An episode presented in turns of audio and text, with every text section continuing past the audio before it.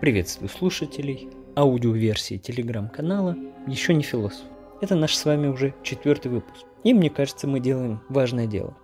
22 июня – это годовщина 80 лет с момента нападения фашистской Германии на Советский Союз. Ну вот, кстати, хороший вопрос. Нападение фашистской ли Германии? Вообще-то это неправильно. Германия была не фашистской, она была нацистской, то есть национал-социалистической. Термин «фашизм» в данном случае употребить будет неверно. Почему это так? Попробуем разобраться. Но прежде дисклеймер. Являясь профессиональным уфологом, я не могу претендовать на истинность последней инстанции. Однако имеющееся образование и уровень компетенции позволяет рассуждать о таких материях. Это не бином Ньютона, хотя правильнее говорить Ньютона, кстати. Эпиграф. Для торжества зла необходимо, чтобы хорошие люди бездействовали. Эдмунд Бёрк.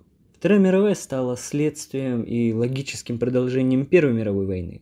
Первая мировая закончилась для Германии несправедливо. Она закончилась Версальско-Вашингтонской системой. Но пострадала не только Германия. Обиженной была и Италия, поэтому там установился фашистский режим, и во многих других странах. Вообще, в научной литературе, да и в публицистике, редко можно встретить разграничение между понятиями национал-социализм и фашизм. Вообще очень часто их используют как синонимы, не понимая отличий. Предположу, это связано с тем, что э, в советские времена все-таки строили коммунизм, а первой стадией коммунизма является социализм. Поэтому, поэтому не очень понятно, как действовать пропаганде. Ведь если мы говорим, что в Германии строят национал-социализм, то там есть э, тотемное слово социализм. Ну да, там есть приставка национал, ну, в общем, мало что значащее для обычного советского человека. Ключевое слово социализм. Хм, получается, мы строим социализм, и они строят социализм. А вообще с точки зрения пропаганды все социалистические движения наши союзники, а капиталисты враги. Получается, национал-социалисты тоже должны быть союзниками. И, по всей видимости, чтобы избегать этой путаницы, использовали слово фашизм, что привело, конечно, к путанице между этими двумя феноменами. Так часто фашизм ассоциируется и характеризуется через ксенофобию, расизм, тоталитаризм. Ну, не то чтобы фашизм это что-то хорошее, нет, но нужно быть справедливыми. Фашизм это просто другое итальянский философ Умберто Эко вообще определял нацизм как одну из разновидностей фашизма. Умберто Эко говорил о фашизме так. Термин «фашизм» употребляется повсеместно, потому что даже если удалить из итальянского фашистского режима один или несколько аспектов, он все равно продолжает узнаваться как фашистский. Устранив из итальянского фашизма империализм, получаем Франко или Салазара. Устраняем колониализм, выходит балканский фашизм. Таким образом, все фашистские идеологии схожи, но все-таки имеют между собой различия. Мы же с вами умные, мы знаем конец истории, поэтому волей-неволей, но мы задаемся вопросом, а как вообще такие режимы могли появиться? Ну как люди могли на них согласиться? Или всех загнали силком? Вот на самом деле это вопрос тоже представляет особый интерес. Вообще причины появления режимов и их установления я бы разделил на три блока. Политические причины. Ну, во-первых, Германия вообще находилась в состоянии иллюзии близкой победы в Первой мировой. Это давало своего рода козырь всем реваншистам в их воинственной риторике. Действительно, в 1914 году у Германии ведь был реальный шанс достичь победы в войне, если бы не вторжение русской армии в Восточную Пруссию, что вынудило перебросить войска Западного фронта. Или 1916 год, когда германский генеральный штаб выбрал местом основного удара мощнейшую французскую крепость Верден. В 1916 году германский генеральный штаб выбрал местом основного удара мощнейшую французскую крепость Верден с целью обескроить французскую армию. И мы не знаем, как бы закончилась битва, если бы не началась операция Юго-Западного фронта, которая в последующем получила название Брусиловский прорыв. Может, немцы бы и взяли Верден? Черт его знает. Или как быть с концом войны, когда было весеннее наступление, в ходе которого немцы максимально близко подошли к Парижу. Все это заставляет задуматься. После войны потеря Эльзаса и Лотарингии, создание польского коридора – все это стало для немецкой общественности просто шоком. Это крайне болезненно воспринималось. Была целая область Германии, в которой запрещено было держать войска. Это так называемая демилитаризованная Рейнская область. В результате территориальных переделов более трех миллионов немцев оказались за пределами Германии. Другая причина кроется в самом Версальском договоре. Ведь, по, ведь в статье 231 напрямую сказано, что Германия несет всю полноту ответственности за развязывание войны и за нанесенный ущерб. Ох, замечателен французский лозунг «Боши за все заплатят». То есть Германия, немцы за все заплатят. За весь материальный вред. Может быть, это, конечно, справедливо, но разве вы не понимали, что это приведет к радикализации общества? Почему-то Александру Первому хватило ума не брать репарации с Франции, потому что он понимал, что это приведет к новой революции. А вести еще одну отечественную войну как-то уже не хотелось. Примечательно, что Германия выплатила репарации по Первой мировой войне в 2012 году. Сама ситуация в новом германском государстве, Веймарской республике, была крайне нестабильна. Инфляция, экономический кризис, оккупация Рура, постоянные попытки коммунистической революции – все это делало демократию в Германии непопулярной. Представьте, страна, которая более двух веков специализировалась на войне, оказалась без армии. Версальский договор разрешал Германии иметь армию 100 тысяч человек. Пф, куром насмех. Представьте себе, страна, которая 200 лет специализировалась на войне, еще со времен Фридриха Великого, потеряла всю свою армию. Версальский договор запрещал Германии иметь армию более 100 тысяч человек. Это, конечно, воспринималось как позор. Политическими итогами Первой мировой войны была недовольна не только проигравшая Германия, но что еще более любопытно, недовольна была и Италия, которая вообще-то формально войну выиграла.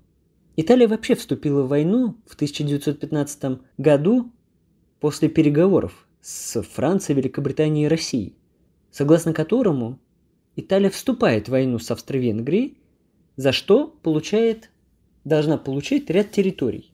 Но по итогу войны в 1919 году Италии дали лишь половину обещанного. Как хитро все-таки. Италия закончила войну, потеряв более двух миллионов солдат.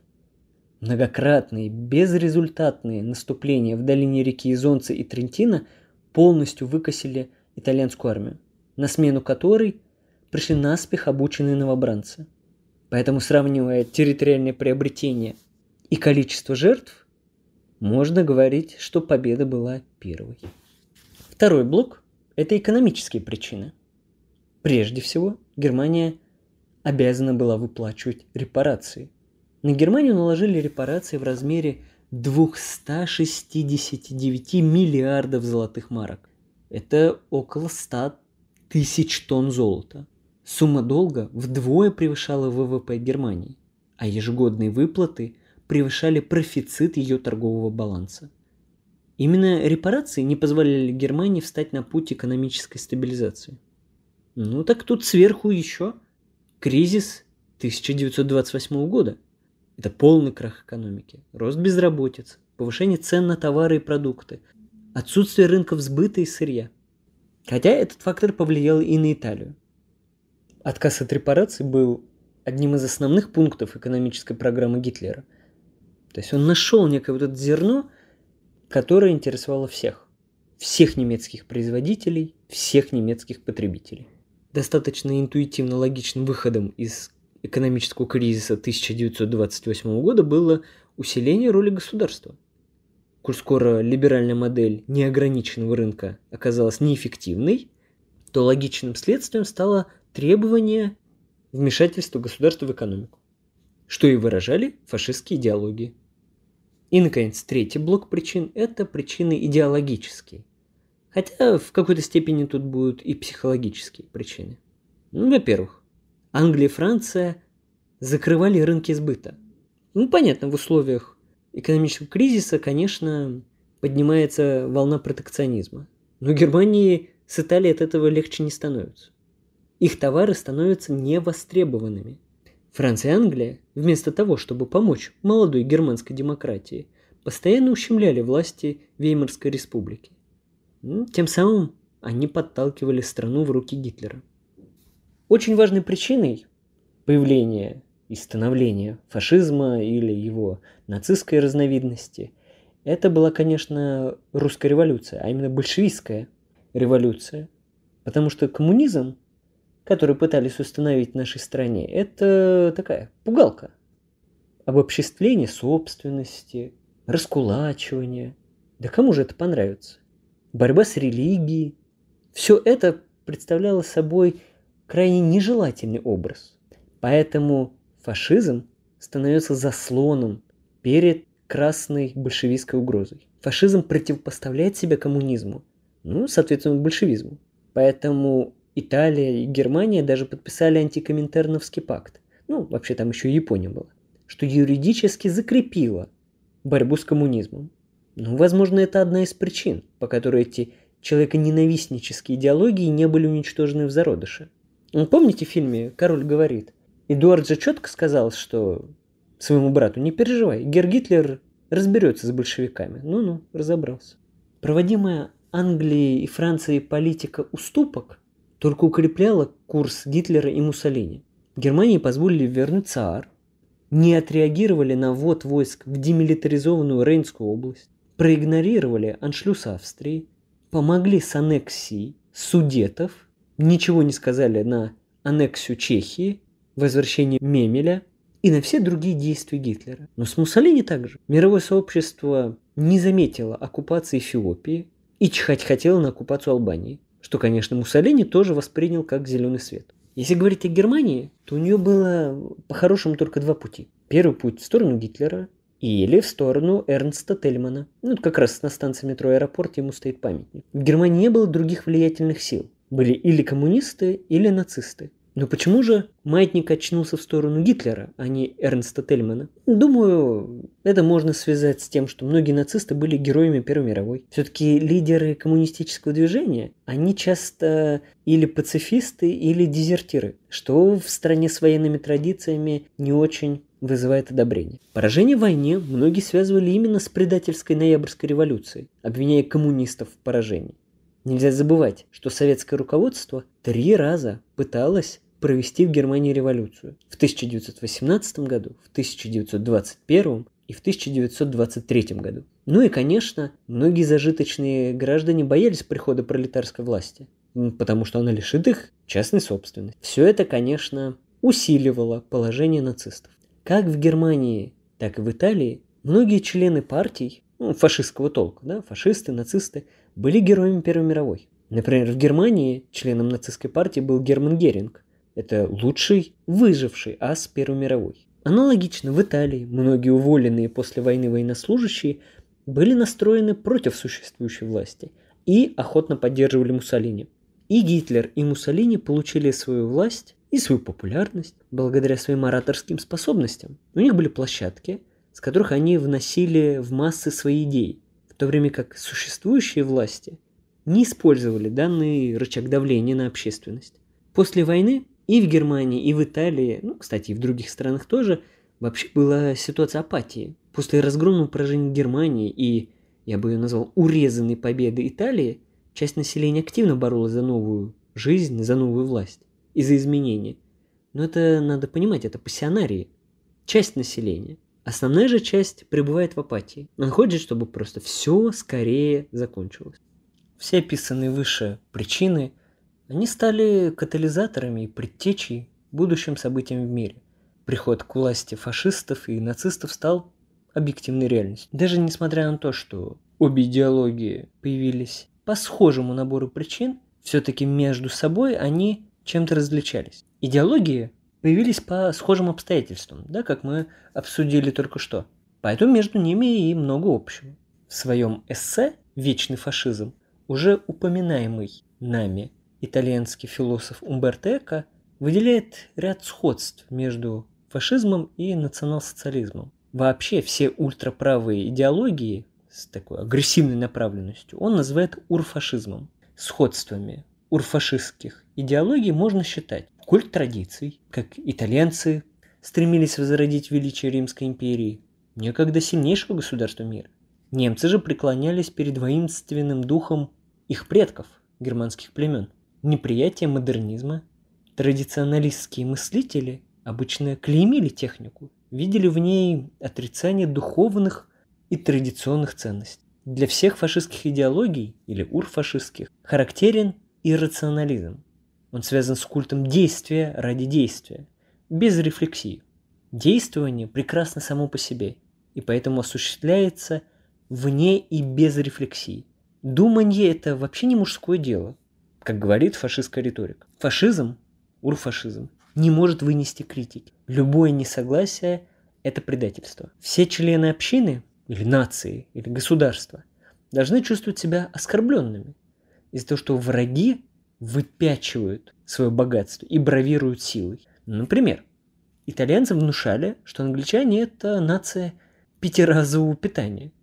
То есть англичане питаются интенсивнее, чем бедные итальянцы, но зато честные итальянцы. А немцам вбивали в голову, что евреи-богачи заняли все ключевые места в политике и экономике. Для всех фашистских идеологий характерна одержимость идеи заговора.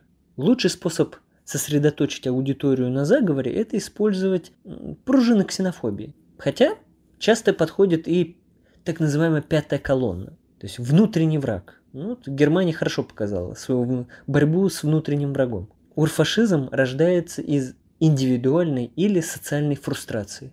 Для фашизма любое несогласие – это знак инакости, а в этих режимах эксплуатируется прирожденная боязнь инородного.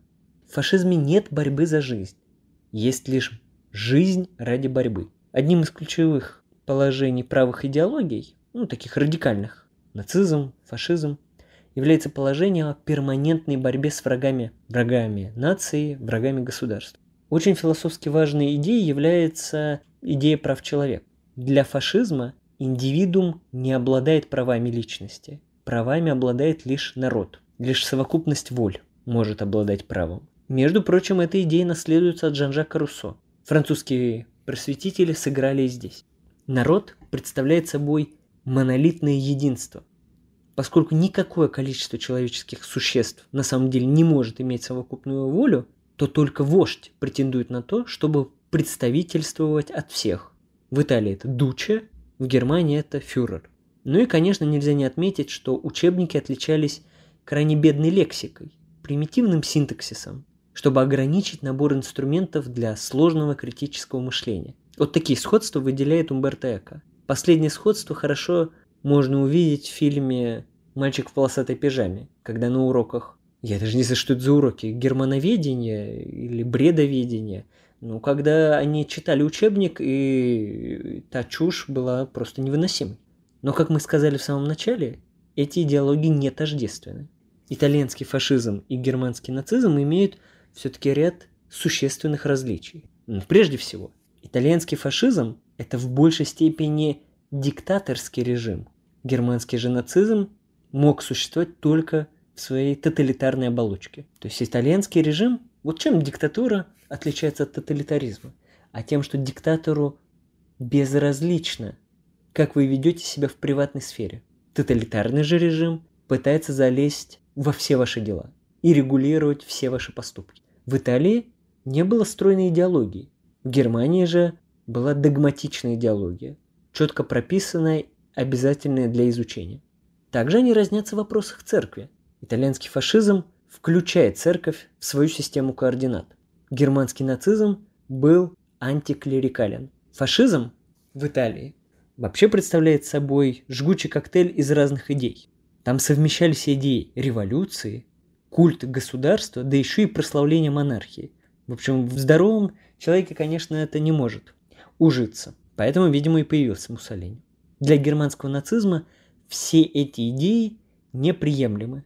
Никакой монархии, ни государства. Нет, государство не имеет значения, имеет значение лишь нация, которая воплощена в фюрере и работающая посредством государства, но не само государство. Я уж не говорю про идею революции, которая с точки зрения нацистских идеологов не дала победить в Первой мировой. Еще одним различием, фундаментальным различием, были вопросы этнической и расовой сегрегации. То есть если для Италии никаких расовых ограничений теории как таковых не было, то в Германии это отдельное направление мысли. В принципе, как мы знаем, в Италии даже за евреями не гонялись. До, соответственного прихода немцев в 43-м. Я уже несколько раз упомянул, но все-таки отдельно выделю, что для итальянского фашизма существует культ государства. Оно важнее всего. В Германии же государство лишь инструмент, а важнее всего народ и даже, вернее, будет сказать, нация. Если при фашизме церковь укрепила свои позиции, то германский режим сохранял языческий и полумистический характер. Да, все эти рыцарские ордена, общество Аненербо, поиск плащаницы, командировки, Тибет и многое-многое другое. В общем, все это создает явно не церковный характер власти. И, конечно, вопрос капитала. Фашизм – это воплощение дружбы государства с капиталистами. А для германского нацизма ну, в этом, может быть, и немножко проявляется социализм. Существует презрение к капиталистическому устройству, презрение к деньгам. Да, они нужны, но в рамках жизни нации. Еще раз попробую кратко резюмировать все различия между нацизмом и фашизмом. Первое. Итальянский фашизм – это диктаторский режим. Германский нацизм – это классическая модель тоталитарного государства. Второе. В нацизме существует определенная четкая догматика, теоретическая основательность и последовательность. Фашизм же состоял из различных философских и политических идей. Такой идейный Франкенштейн. Третье. У Муссолини, в отличие от Гитлера, была лишь риторика. Он начинал как воинствующий атеист, что ему не помешало подписать конкордат с церковью. Четвертое. В итальянском фашизме сосуществуют монархия и революция, королевская гвардия и личная персональная милиция Муссолини. Церковь занимает главенствующее положение, хотя школа расцерковлена и построена на пропаганде насилия. Здесь уживается абсолютный контроль со свободным рынком. Пятое. Национал-социализм, в отличие от фашизма, строится на расовой теории. Расовая теория предполагала наличие трех рас. Есть культурообразующие расы, ну, к ним относили немцев, англичан. Есть культура созидающие расы, например, славяне. И культура разрушающие расы. Это с точки зрения нацистов, евреи и цыгане. Исходя из этого, вся политика строилась в направлении расовой сегрегации. В итальянском фашизме ничего похожего не было. Муссолини крайне отрицательно относился к антисемитизму, и говорил, что наоборот, евреи занимают видные посты в итальянской политике, экономике и даже в составе армии. Шестое. Главной ценностью фашизма был не народ и не нация, а государство. Причем абсолютное государство под типу гегелевского. А для нацизма основополагающим было далеко не государство. Самым важным элементом была нация. Седьмое. В нацизме были элементы язычества, своего рода оккультизма. Искали Грааль, использовали символику, ананербе, которую я уже упомянул. Для фашистского режима характерно обратное. Прочная связь с церковью и христианством. И восьмое. Нацизму присущ культ традиций, неприятие модернизма. В связи с этим характерно презрение к капитализму. Фашизм не столь категорично относился к капитализму и поддерживал свободный рынок. Таким мне представляется различие между нацизмом и фашизмом. Надеюсь, я смог доступно и понятно, простым языком объяснить, чем же различаются эти две идеологии в составе такой мета-теории урфашизма. А наше время подходит к концу. Надеюсь, было интересно. Оставляйте свои отзывы через бота в телеграм-канале, предлагайте темы для выпусков, задавайте вопросы и всего хорошего. Пока.